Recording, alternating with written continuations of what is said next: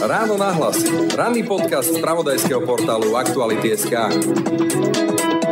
Je to tak, že ten náš systém je veľmi segregovaný. To znamená, že máme tu rôzne paralelné prúdy, do ktorých sa deti zaraďujú a tieto systémy už fungujú na úrovni materských škôl. Nakoniec, e, čo iné je, keď máme povedzme súkromné materské školy. Naozaj ten systém je veľmi segregovaný, je paralelný, takže máme tu rôznych zriadovateľov, súkromné školy, kde sa vyberajú poplatky, kde možno si dokážu zaplatiť aj lepších učiteľov. A v podstate veľmi závisí od tej sociálno-ekonomickej situácie tých rodín, kam svoje dieťa dávajú do tohto prúdu. Problém je v tom, že tieto rodiny a títo rodičia si dokážu zabezpečiť vzdelanie pre svoje deti, ktoré má aj nejakú vyššiu kvalitu, ale čo tí ostatní? Petina našich e, štvrtákov má problém rozumieť e, textu. Na učebnice ide dramaticky menej peňazí ako doteraz. Do školstva sa zapojili ukrajinské deti. Schválili sme inklúziu, ale bez finančnej podpory. No a prežili sme dvoch, respektíve teraz už máme tretieho úradníckého ministra. To je bilancia uplynulých e, takmer 4 rokov v školstve a budem o tom hovoriť s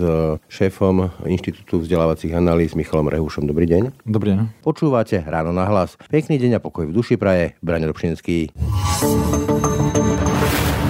Pán už začal by som tými učebnicami, je to klasické, že deti si nosia tie učebnice, to je to prepojenie medzi školou a domovom. Dramaticky ale klesli financie na učebnice. Doteraz ten systém bol centralizovaný do nedávna, ten sa zmenil na to, že vlastne školy si sami môžu objednávať to, čo potrebujú, ale na to, aby si to mohli objednať, potrebujú peniaze a tých nemajú. Aký to môže mať dopad a prečo sa to vlastne stalo? Presne tak. E, tá dotácia, ktorú vlastne pôvodne ministerstvo naplánovalo v tomto roku, bola rekordne nízka v porovnaní s ostatnými rokmi, ale zároveň treba povedať, e, že minister školstva avizoval, že teda sa dofinancuje tento systém a avizoval, že sa tam doplní ďalších 10 miliónov eur, čo by tú situáciu samozrejme mohlo výrazne zlepšiť.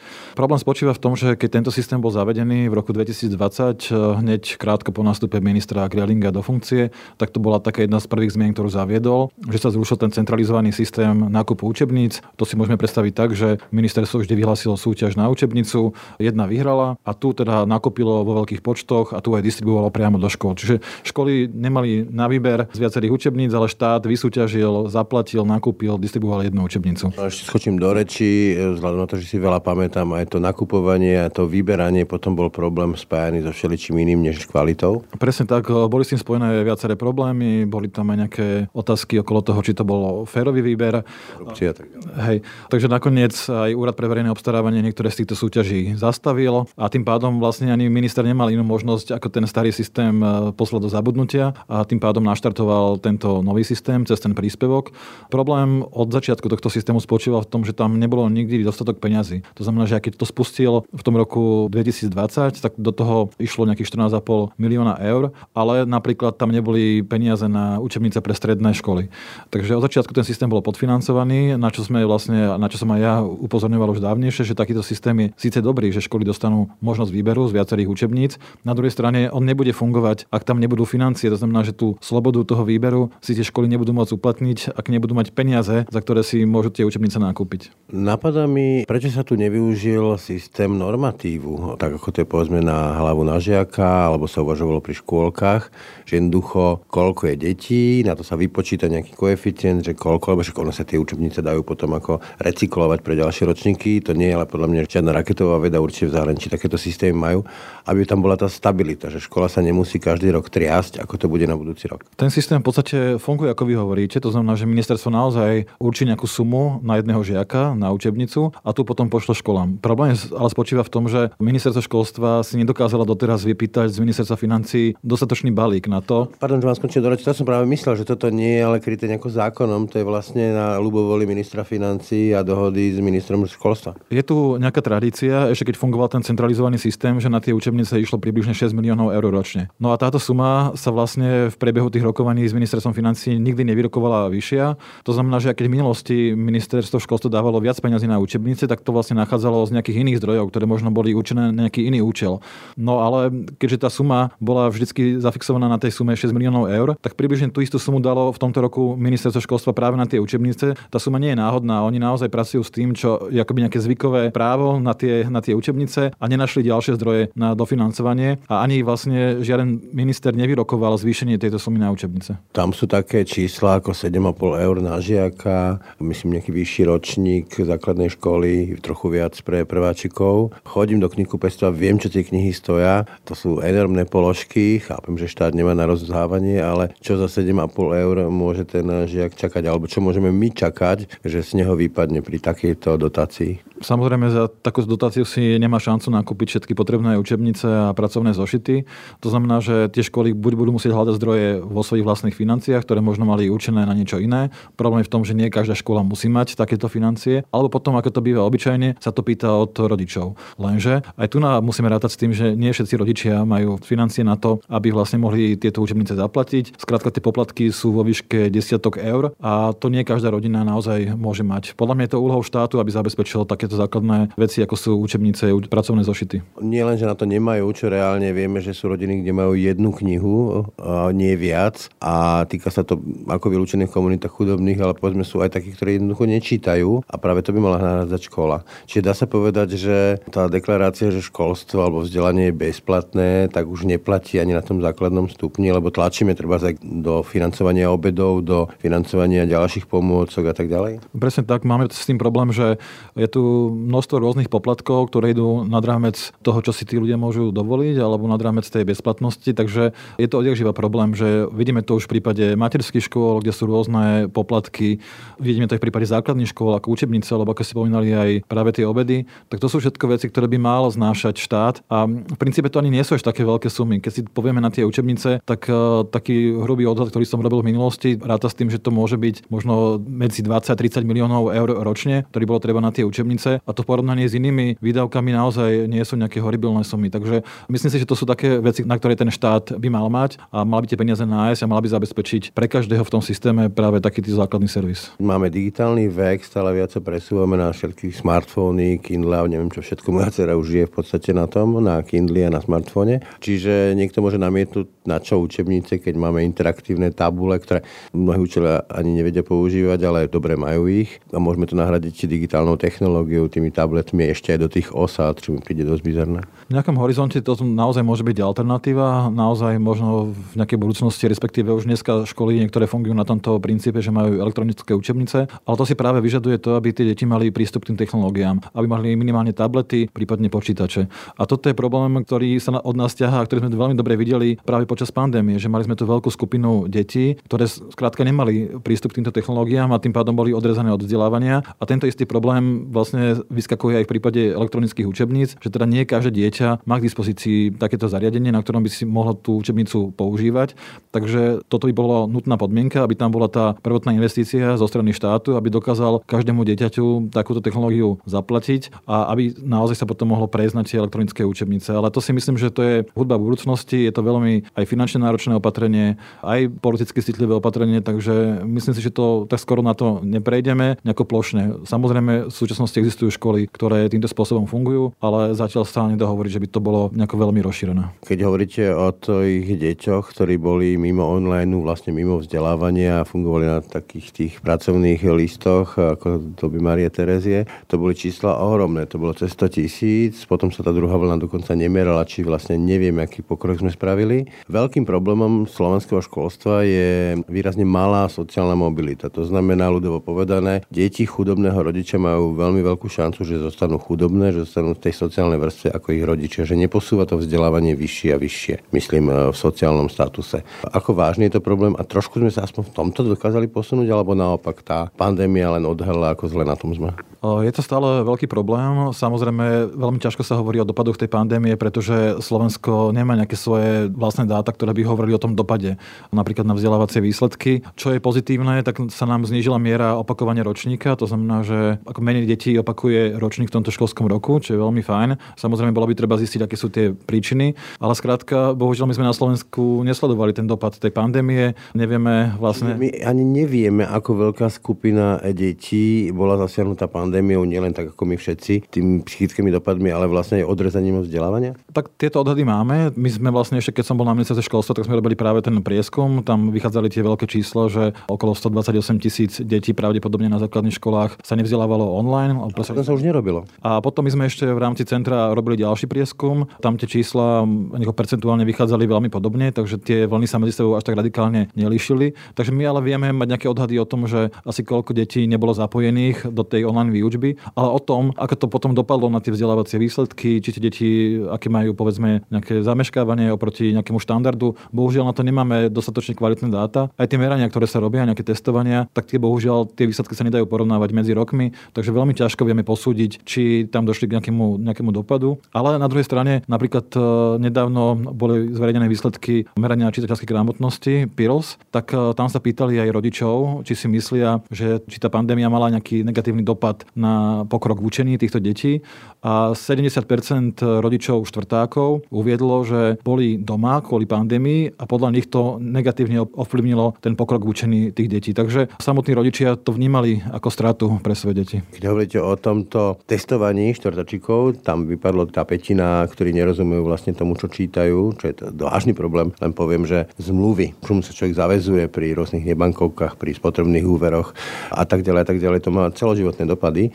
Je tam nejaká korelácia alebo je tam nejaké prepojenie medzi touto petinou a práve týmito deťmi z chudobného alebo sociálne vylúčeného prostredia? Samozrejme je tam e, veľký súvis. My sme vlastne ešte aj na ministerstve kolegovia robili takú analýzu na výsledkoch spisy, kde sa snažili pozrieť, že vlastne aká tá riziková skupina, čo sú to asi za deti. A samozrejme veľkú časť tej rizikovej skupiny tvoria práve deti z chudobného prostredia. Takže naozaj platí, že tá previazanosť medzi tým zázemím, rodinným, ekonomickým, sociálnym a tými výsledkami je vysoká. Na druhej strane ale táto analýza trochu aj zbúrala ten mýtus, že to sú len tieto deti. My vlastne zistíme, a z tej veľkosti tej skupiny je zrejme, že ak petina štvrtákov a štvrtáčiek e, nerozumie textu, tak je evidentné, že vlastne my nemáme len petinu detí, ktoré sú povedzme z nejakých e, marginalizovaných komunít. To znamená, že do tej skupiny spadajú logicky aj iné deti a dokonca aj akoby významnú časť tejto skupiny tvoria deti, ktoré možno nemajú až také zlé sociálno-ekonomické zázemie, ale skrátka tie výsledky nedosahujú. Takže keby sme chceli len zvalovať tie výsledky na to, že tak máme tu nejaké chudobné rodiny, chudobné deti z nejakých komunít a že tým sú vlastne do veľkej miery zaprečené tie výsledky, tak to sedí len čiastočne. Máme tam aj kopec detí, ktoré nemajú povedzme takéto zázemie a napriek tomu dosahujú relatívne zlé výsledky. Mimochodom, eh, keď na tým rozmýšľam, tak eh, dieťa, ktoré nevie poriadne rozumieť textu v čtvrtom ročníku, asi zrejme nebude rozumieť ani tomu, čo sa bude brať v tom 5., 6., 7. na chémii, na fyzike a to vzdelávanie je už len formalizované chodenie do školy, ktoré nikam nevedie. Či vyrábame takto nejakým spôsobom ľudí, ktorí budú takí funkční analfabeti, alebo dá sa to nejako dohnať a pracujeme na tom, aby sa to dohnalo, lebo naozaj potom na čo tam chodia do školy, keď nerozumejú, čo sa tam učí. Súhlasím s tým, že tá čitateľská gramotnosť je veľmi kľúčová a má dopad na to, ako sa tie deti vzdelávajú aj v iných predmetoch. Nakoniec existujú analýzy, ktoré preukazujú na to, že práve výsledky v tej čitateľskej gramotnosti vplývajú aj na výsledky v iných gramotnostiach, prírodovednej, matematickej. Ako náhle si neviete porozumieť nejakému zadaniu, tak nemáte šancu vyriešiť ani iné príklady alebo iné prípady aj v iných oblastiach. Takže... Ste frustrovaní stále. Presne tak, takže toto naozaj e, platí. Zároveň ale platí, že dlhodobo táto skupina sa nejako nezmenšuje. To znamená, že ten... Pracujeme na tom. Nepracujeme na tom, aby tie školy dokázali práve túto skupinu nejakým spôsobom zachytiť. Samozrejme, ja to nepripisujem len tým učiteľkám a tým učiteľom. Nie je to zodpovednosť len tých samotných škôl, pretože oni častokrát pracujú v podmienkach, v ktorých vlastne nedokážu e, s tými deťmi nejako efektívnejšie pracovať. Takže toto je tiež zodpovednosť štátu, aby nejakým spôsobom poskytla podporu práve týmto školám. Nakoniec nejaké pokusy sa aj dejú s plánom obnovy. Sme sa zaviazali, že či už zreformujeme obsah vzdelávania alebo zavedieme podporné opatrenia pre tieto deti. Takže nejaké svetelka nádej sa črtajú, ale bohužiaľ to sú systémy, ktoré sa ešte nestihli implementovať. A doteraz sme veľa preto neurobili. Svetelka oproti môžu byť svetelka prichádzajúceho rýchlika, to je starý vtip, ale vy hovoríte, nepracujeme s týmito deťmi. Ja to posuniem. Vôbec všímame si ich, alebo máme na Slovensku už tak ticho tolerované a akceptované dvojkolajné školstvo. Školstvo pre tú majoritu, tú strednú triedu, nazvime to takto, a potom takéto akože školstvo pre týchto vylúčených, sociálne slabých, chudobných. Je to tak, že ten náš systém je veľmi segregovaný. To znamená, že máme tu rôzne paralelné prúdy, do ktorých sa deti zaraďujú a tieto systémy už fungujú na úrovni materských škôl. Nakoniec, e, čo iné je, keď máme povedzme súkromné materské školy, cirkevné, štátne. Takže vlastne už tu na... deti, ktoré vôbec nechodia do školy na východe? Pre školky myslím. Presne, niektoré nechodia vôbec. Samozrejme, zavili sme povinnú predškolskú dochádzku pre 5-ročné deti, takže ten e, objem detí, ktoré chodia v tomto veku do do škôlok sa zvýšil aj z týchto komunít, čo je, čo je naozaj pozitívne. Na druhej strane naozaj ten systém je veľmi segregovaný, je paralelný, takže máme tu rôznych zriadovateľov, súkromné školy, kde sa vyberajú poplatky, kde možno si dokážu zaplatiť aj lepších učiteľov. Potom vlastne máme ostredničné gymnázia, potom máme veľmi rozmanitý aj na stredných školách prúd, stredné odborné školy, gymnázia, teraz vznikajú aj nejaké licea, obchodné akadémie, priemyslové školy, takže a tam zároveň máme aj opäť e, cirkevné školy, súkromné, štátne, takže máme tu množstvo rôznych ciest a v podstate veľmi závisí od tej sociálno-ekonomickej situácie tých rodín, kam svoje dieťa dávajú do tohto prúdu. A vlastne aj tento dopyt po nejakých súkromných školách alebo po nejakých iných typoch škôl súvisí aj s tým, že mnohí rodičia sú práve nespokojní s tým štátnym školstvom, s tým ako keby hlavným prúdom a tým pádom si hľadajú nejaké svoje cestičky. A problém je v tom, že tieto rodiny a títo rodičia si dokážu zabezpečiť vzdelanie pre svoje deti, ktoré má aj nejakú vyššiu kvalitu, ale čo tí ostatní? No nie len toto, ja vám to poviem za toho rodiča, že ak začnú rodičia, tá stredná trieda, ktorí na to majú vyberať svoje deti do systému, tak si povedia, čo nás po tom systéme. V tom systéme zostane niečo ako Amerika, proste tie štátne školy tam nemajú úroveň, lebo tam zostávajú naozaj len tí, ktorí si nemôžu dovoliť nič iné. A tí, ktorí si niečo môžu dovoliť e, viac, teda sú od rána do večera v práci, aby mali povedzme ešte aj dve práce, aby si mohli dovoliť lepšiu školu. Toto chceme? Posunuli sme sa za tie 4 roky niekam? Tu sme sa vôbec v tejto téme neposunuli. Samozrejme, ako som spomínal, tak práve ten systém podporných opatrení by mohol smerovať k tomu, aby tie deti v tých školách dostávali väčšiu podporu, aby to nebolo len o tom, že máme nejakú lepšiu školu, ktorá má financie na to, aby si mohla dovoliť zaplatiť povedzme školského psychológa alebo nejakých pedagogických asistentov, lebo to sú všetko veľké financie. Tak e, v tomto novom modeli by to malo fungovať tak, že by školy mali dostávať nejaký počet takéhoto personálu automaticky, plus ešte keď bude mať dieťa nejaké špecifické potreby, aby ešte dostalo nejaké, nejaké dodatočné financie na túto potrebu. Takže tento systém sa nejakým spôsobom nastavuje, ale ako som spomínal, ešte nie je zavedený a zároveň, čo treba povedať, že bola prijatá len legislatíva, ale neboli prijaté financie. A práve od tých financií na tieto podporné opatrenia veľmi závisí, či tá podpora vlastne bude fungovať, či sa k tým deťom dostane alebo nie. Čiže inými slovami, tá všade možne deklarovaná inklúzia, tá pomoc deťom, ktorí majú nejaké špeciálne potreby, zase to preložme, ADHD, problémy so sústredením, dysgrafia, dyskalkulia, neviem čo všetko možné, plus nejaké povedzme telesné handicapy, to síce všetko máme napísané, že to je niečo, na čo majú tie deti právo pomôcť tým, ale kto to zaplatí, z čo to zaplatí, to vysí vo vzduchu, právo je virtuálne. Hej, a dokonca to je napísané ešte lepšie. Nie je to napísané len, že deti so zdravotným znevýhodnením alebo so sociálnym znevýhodnením majú mať takúto podporu, ale môže to byť aj deti, ktoré majú akurát e, prežívajú nejaké ťažké udalosti, možno sa rozvádzajú rodičia alebo majú nejaké umrtie v rodine, alebo skrátka. Moderne to napísané. Áno, prechádzajú nejakou ťažkou fázou, tak naozaj takáto legislatíva bola prijatá. Samozrejme, ona ešte len vstúpi do účinnosti, ale to, čo je kľúčové, že ako aj sa bude vytvárať taký katalóg podporných opatrení. To znamená, že či už zamestnanci na škole alebo poradne povedia, že toto dieťa má takéto potreby, má takúto situáciu a potrebuje takýto spôsob podpory alebo intervencie a potom vlastne by na to mali byť naviazané nejaké podporné opatrenia a tieto podporné opatrenia samozrejme niečo stoja, či sú to doučovania alebo jazykové kurzy, alebo práve nejaký pedagogický asistent, alebo nejaké špecifické metódy, alebo nejaké úlavy z obsahu vzdelávania. Skrátka, tých podporných opatrení je veľa, má byť na to celý katalóg, lenže každá z týchto vecí niečo stojí. A hlavne najdražšie práve ten personál, ktorý... To, asistent. Áno, tí asistent. Majú byť ešte dokonca aj nejakým spôsobom kvalitný, tak musia byť aj dobre zaplatení. Presne tak. A toto je dlhodobý problém, že my práve tento personál máme poddimenzovaný a zároveň sa väčšinou do veľkej miery platí práve z eurofondov. No a tu sa pýtam, jednak, že teda eurofondy nebudú väčšine, o chvíľočku budeme my tí, ktorí budú platiť eurofondy, nie my budeme dostávať eurofondy, ale ako je vôbec možné, že ja chápem, že povedzme Janka Žitňanská, ktorá na tom tvrdo pracovala, nie je úlohou hľadať tie peniaze, ale predsa niekto tam musí sedieť, ktorý rozmýšľa strategicky a vie, že tie peniaze tam potrebné sú a nie sú. Ako je to možné? Čím si to vysvetľujete? Samozrejme, tých peňazí treba veľa. To sú radovo stovky miliónov eur na to, aby sa dokázala takáto podpora zaplatiť. A musí to byť priorita aj pre tú vládu. Ja mám zatiaľ dojem, že sa tu vlastne nevytvorila také povedomie toho, že toto je dôležité, že na to by sme tie peniaze mali dať a tým pádom sa tu vlastne odnáša aj ten systém. Čiže inými slovami, inklúzia nie je zvnútornená potreba našej spoločnosti a našich učiteľov a toho systému v školstve? Myslím, že nemá takú váhu. Myslím, že to vedomie o tom, že by to mala byť dôležitá vec, nie až také silné, minimálne na strane politikov, ale samozrejme tí rodičia, ktorí sa to dotýka, tak tí to pociťujú. Každý deň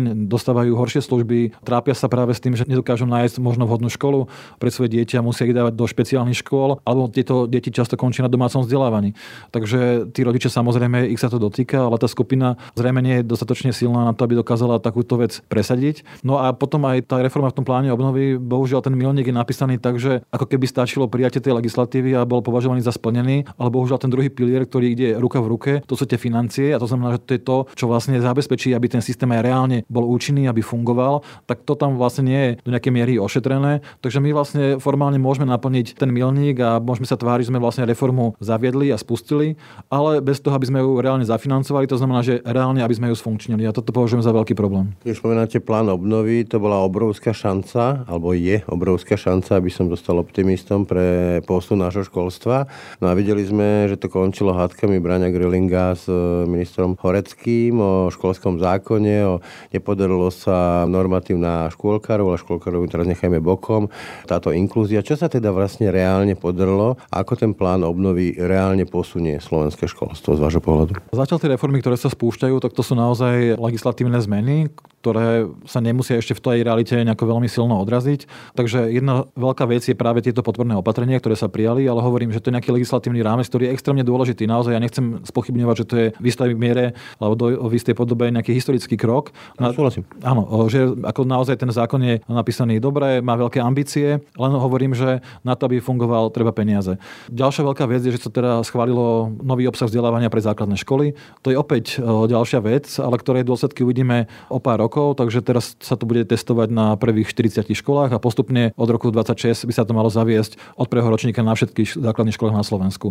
Samozrejme, táto reforma má tú výhodu v porovnaní s minulosťou, že sa vytvorili aj regionálne centra podpory učiteľiek a učiteľov. To znamená, že už to nebude len na samotných školách, ale skrátka mentori budú pomáhať školám, aby dokázali túto reformu zaviesť. Takže toto je tiež pozitívny krok. Zastavím chvíľočku toho kurikula. Cieľom bolo tak trošku sflexibilniť, rozpustiť tie hranice predmetov, prepojiť veci veci, veď svet je prepojený a skôr klásť e, deťom tie otázky, že prečo sa veci dejú a hľadať súvislosti, než ich e, drilovať pojmy. Ale čo som videl tie výsledky, teda čo vypadlo ako kurikulum, aj vy sám hovoríte, tak tých pojmov je tam prišerne veľa, tých súvislostí alebo to rozpušťanie hraníc predmetov je stále veľmi málo.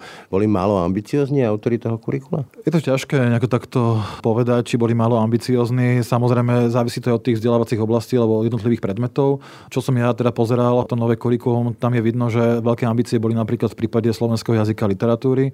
To znamená naozaj, keď sme sa bavili o tej čitateľskej gramotnosti, tak to má byť práve vec, ktorá sa má výrazne posilniť v tom novom kurikule, čo považujem za naozaj veľmi pozitívne. Čo sa týka tých stieraných hraníc medzi rôznymi predmetmi, tak to sa napríklad e, je veľká snaha to urobiť e, v prírodovedných predmetoch. Tam je taká vzdelávacia oblasť človeka príroda a tam skutočne ten obsah e, sa štruktúruje okolo takých desiatich veľkých nejakých myšlienok alebo ideí alebo tém, povedzme ako energia energia alebo zem, vesmír, dajme tomu. Takže a to potom viete tento obsah vlastne nazerať z rôznych e, predmetov, ktoré doteraz... Premýšľa tie deti. Presne tak a prepájať tieto veci, lebo naozaj tie prírodné vedy nefungujú izolovane, potrebujete tam mať aj matematiku, aj fyzika, chémia so sebou súvisí. Takže naozaj tu bola ambícia ten obsah štruktúrovať okolo nejakých väčších tém.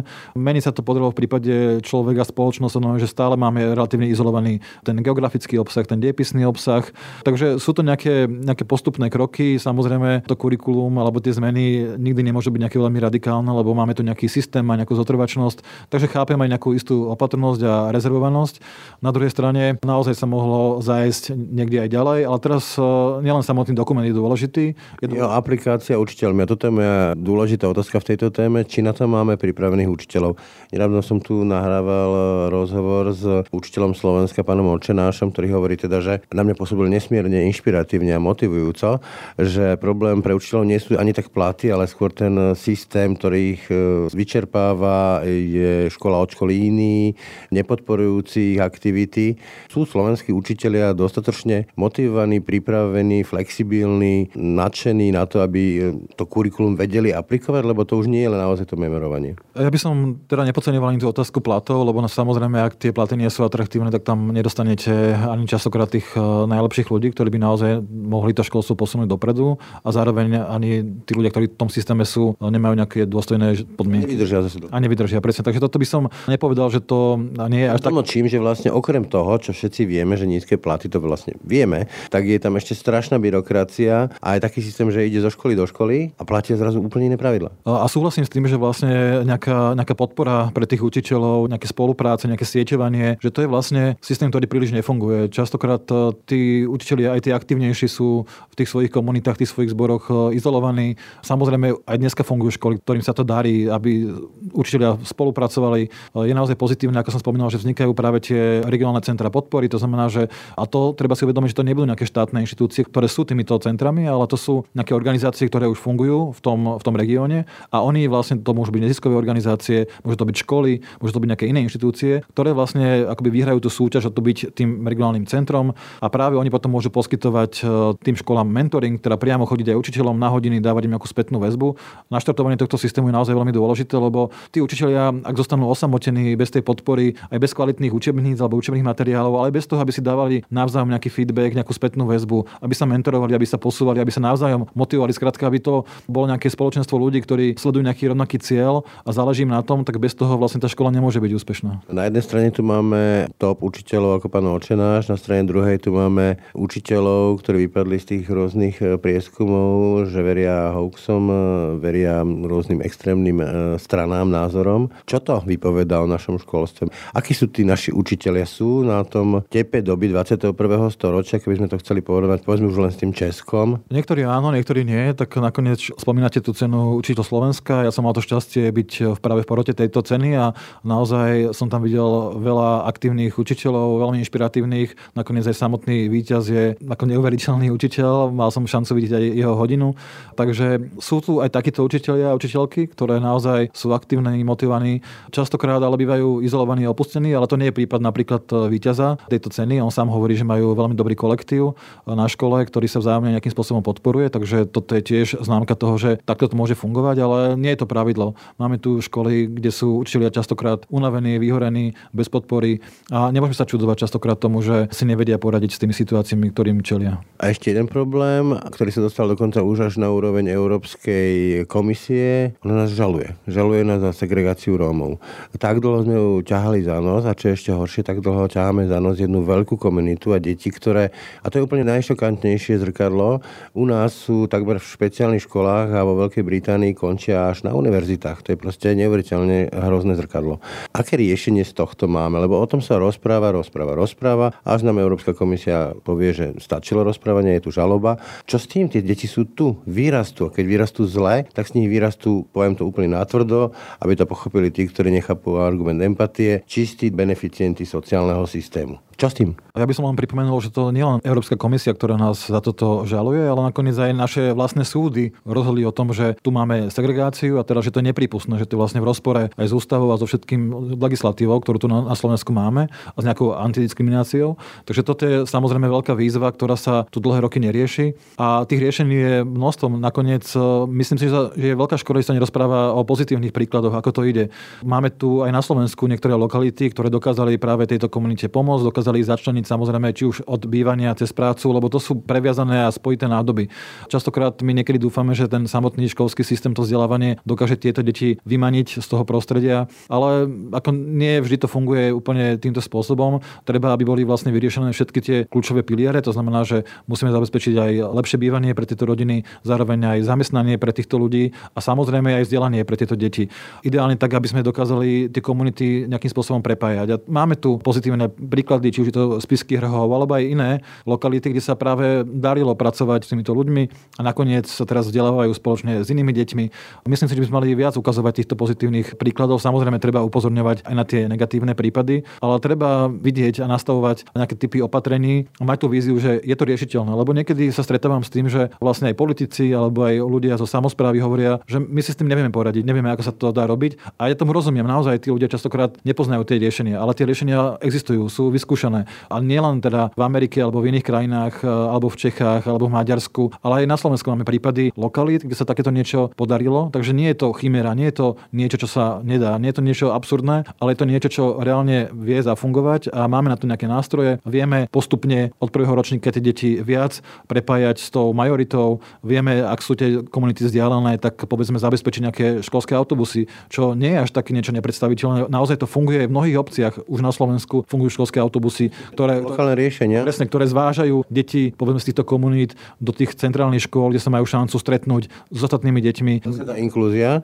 ale ja mám taký pocit z toho, ten už mám dlhšie obdobie, nie je to nejaký aktuálne len pocit, čiže mám taký pocit, že kľúčom tohto problému je, že my ich neberieme ako naše deti, ako súčasť našej spoločnosti, ale ako oni. Ako nejakú buď hrozbu, alebo nejaký objekt e, misionárskeho poslania, čokoľvek na tomto diapazóne, ale nie sú to naše deti. A pokiaľ ich nebudeme brať ako naše deti, tak sa o ne nebudeme tak zaujímať. Súhlasím, že tam sú vlastne veľké predsudky, nejaké mentálne bariéry, sociálne, kultúrne, ktoré sú veľmi hlboké. Nakoniec je veľmi čerstvé alebo také osviežujúce čítať si knihy, ktoré píšu ľudia priamo z tej komunity. Napríklad veľmi známa kniha od Eleny Lackovej. Narodil som sa pod šťastnou hviezdou, kde vlastne vysvetľuje nejaké princípy, ako tá komunita žije, ako čelila rôznym problémom, ako vlastne sa tie osídlenia ako vznikali. Je tam vlastne celá história nejakým spôsobom zachytená cez nejakú optiku tých súkromných zážitkov. Také, aké sú. Presne. A my vlastne aj vďaka napríklad aj čítaniu týchto kníh alebo aj roz, rozhovorov s týmito ľuďmi dokážeme chápať, že to sú vlastne rovnakí ľudia ako my, že čelia majú častokrát rovnaké túžby, sny aj ambície, ale bohužiaľ tá spoločnosť nedokáže im vytvoriť podmienky na to, aby ich dokázali naplniť. Keď si teraz bilancujeme to pôsobenie ako pána Grölinga, tak pána Horeckého za vlastne tie ostatné roky od tej zmeny v roku 2020, kam sme sa posunuli, nechcem dávať takúto obligátnu, že akú známku by ste dali, ale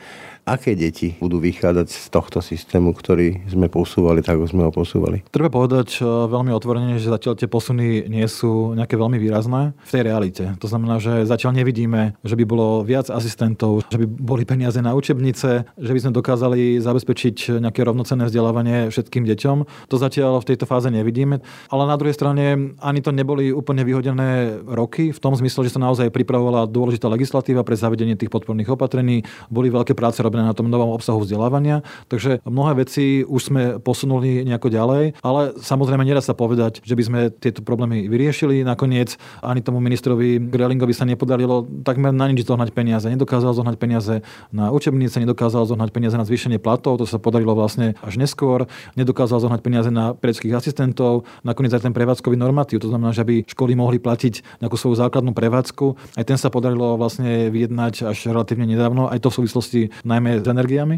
Takže nevidíme tu nejaké, nejaké razantné posuny, ale ako hovorím, že môžeme mať nejaké, nejaké nádeje v tom, že niektoré veci boli naštartované, dôležité veci sa posunuli, ale nemôžeme si myslieť, že sme ich definitívne vyriešili. Musíme nájsť na to financie, musíme zabezpečiť tú podporu učiteľov a tých škôl, takže toto všetko na nás ešte čaká a ešte to vlastne nie je vyriešené. Nie sme na konci. Aj táto nová vláda by mala aj v tom rozpočte na budúci rok jasne naznačiť, že potrebujeme zaplatiť práve tie podporné opatrenia. Potrebujeme zastabilizovať učebnice, potrebujeme zastabilizovať nejakú finančnú situáciu učiteľiek a učiteľov. Takže toto sú všetko výzvy, ktoré ešte pred nami stoja. Úplne posledná otázka. Za jednu z najkľúčovejších e, víziev pre túto spoločnosť považujem brain drain. Hovoria o tom aj e, kľúčoví ľudia, aktuálne premiér, teda únik mozgov. Takmer petina najšikovnejších maturantov z tejto krajiny uteká preč a väčšina z nich sa ani vráti nechce alebo nevráti.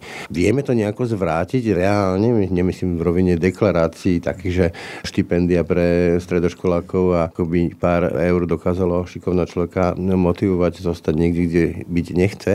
Máme teda nejakú šancu to zvrátiť? Ak áno, ako? Tie šance samozrejme sú, ale treba presne poznať tie príčiny, prečo tie deti alebo tí mladí ľudia odchádzajú. A máme k tomu nejaké dáta. My vieme o tom, že častokrát tam odchádzajú preto, lebo tie vysoké školy zahraničí napríklad majú lepšie renome. Chcú mať tieto deti alebo títo mladí ľudia nejakú zahraničnú skúsenosť. Takže to sú veci, ktoré, ktoré my často... Nejaký kapitál. A samozrejme, ako aj zabezpečia im to je lepšiu prácu, o to lepšie vzdelanie môžu sa potom uplatniť práve na tom pracovnom trhu v zahraničí. To znamená, to sú všetko veci, ktoré sú jasné a zrejme a poznáme tieto príčiny a potom potrebujeme na to naviazať nejaké opatrenia. To znamená, ak sa bavíme o tom o nejakom renome vysokých škôl, tak samozrejme musíme pracovať na tom, aby naše vysoké školy boli kvalitnejšie, aby boli známejšie, aby mali väčšiu prestíž. Ak chceme tým deťom alebo tým mladým ľuďom, tým študentom dať nejakú zahraničnú skúsenosť, tak je pozitívne, že napríklad sa zaviedlo taká možnosť mobilitných okien, to znamená, že tie študijné programy budú mať nejaký priestor na to, aby aby ten študent alebo študentka mohla vycestovať do zahraničia a mala to zaratané a započítané do toho svojho štúdia a potom sa mohla vrátiť napríklad nejaký, cez nejaký Erasmus, aby mohla zažiť aj tú zahraničnú skúsenosť. Musíme prilákať aj zahraničných samozrejme profesorov, profesorky na naše školy, aby tí ľudia sa stretávali s kapacitami a s dobrými a kvalitnými ľuďmi z zahraničia už na domácej pôde, takže internacionalizácia, to je ďalší dôležitý pilier. Takže to sú také dve veci, ktorými sme vyriešili povedzme tú otázku toho renome vysokých škôl a tie zahraničnej skúsenosti. Zároveň tu ale máme naozaj tie možnosti práce, takže tu na by bolo dobré, keby sme postupne prechádzali na tú ekonomiku, ktorá je menej zameraná práve na nejaké montážne haly, na automobilky, ale aby sme prechádzali na priemysel, ktorý vlastne viac vymýšľa nejaké inovácie a tým pádom mohli, povedzme, vedú, vedú tých šikovných ľudí. Áno, vedú výskum, inovácie, pôsobenie práve v tejto časti ekonomiky, aby práve títo ľudia mali motiváciu tu na zostať. Takže to je akoby ďalšia veľká výzva. Ale žiadne z tých riešení nie je veľmi jednoduchá. My naozaj, ako ste spomínali, síce máme nejaké štipendia, ktoré idú práve z plánu obnovy, čo si myslím, že vôbec nie je funkčné riešenie, že uplatíme čas stredoškolských študentov, aby zostali študovať na Slovensku. To si myslím, že to vôbec nie je systémové riešenie, ktoré ani nejako neadresuje práve tie príčiny, prečo tí mladí ľudia odchádzajú. Takže my musíme naozaj robiť veľmi razantné systémové opatrenia. Niektoré z nich sa postupne zavádzajú, ale samozrejme je toho pred nami ešte veľa. Problém je, že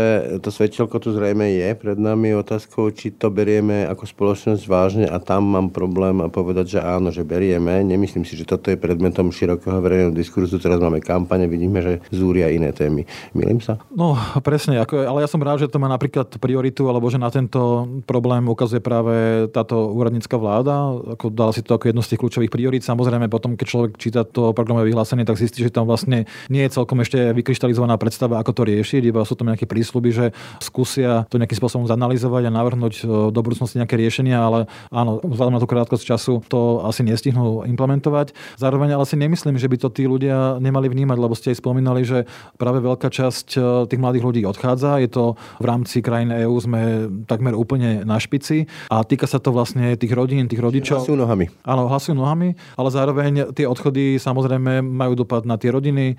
Aj tí ľudia by možno aj chceli tu nás zostať, e, možno mali aj motiváciu nakoniec odísť do zahraničia. Nie je vždy ľahká skúsenosť. E, ľudia častokrát majú aj horšiu štartovaciu dráhu v porovnaní možno s tým domácim obyvateľstvom, takže myslím si, že to je problém, ktorý riešia aj tí ľudia v zahraničí, riešia to aj ich rodiny, ktoré zostali na Slovensku, takže myslím si, že ten potenciál na ten návrat je tu veľký, len treba naozaj zabezpečiť také prostredie, aby, aby sme to tým ľuďom uľahčili. Toľko Michal Rehuš z Centra vzdelávacích analýz. Ďakujem za rozhovor. Ďakujem pekne. Počúvate podcast Ráno na hlas. Tak a to už je z dnešného rána na hlas skutočne všetko. Pekný deň a pokoj v duši praje. Braň Robšinský. Všetky podcasty z pravodajského portálu Aktuality.sk nájdete na Spotify a v ďalších podcastových aplikáciách.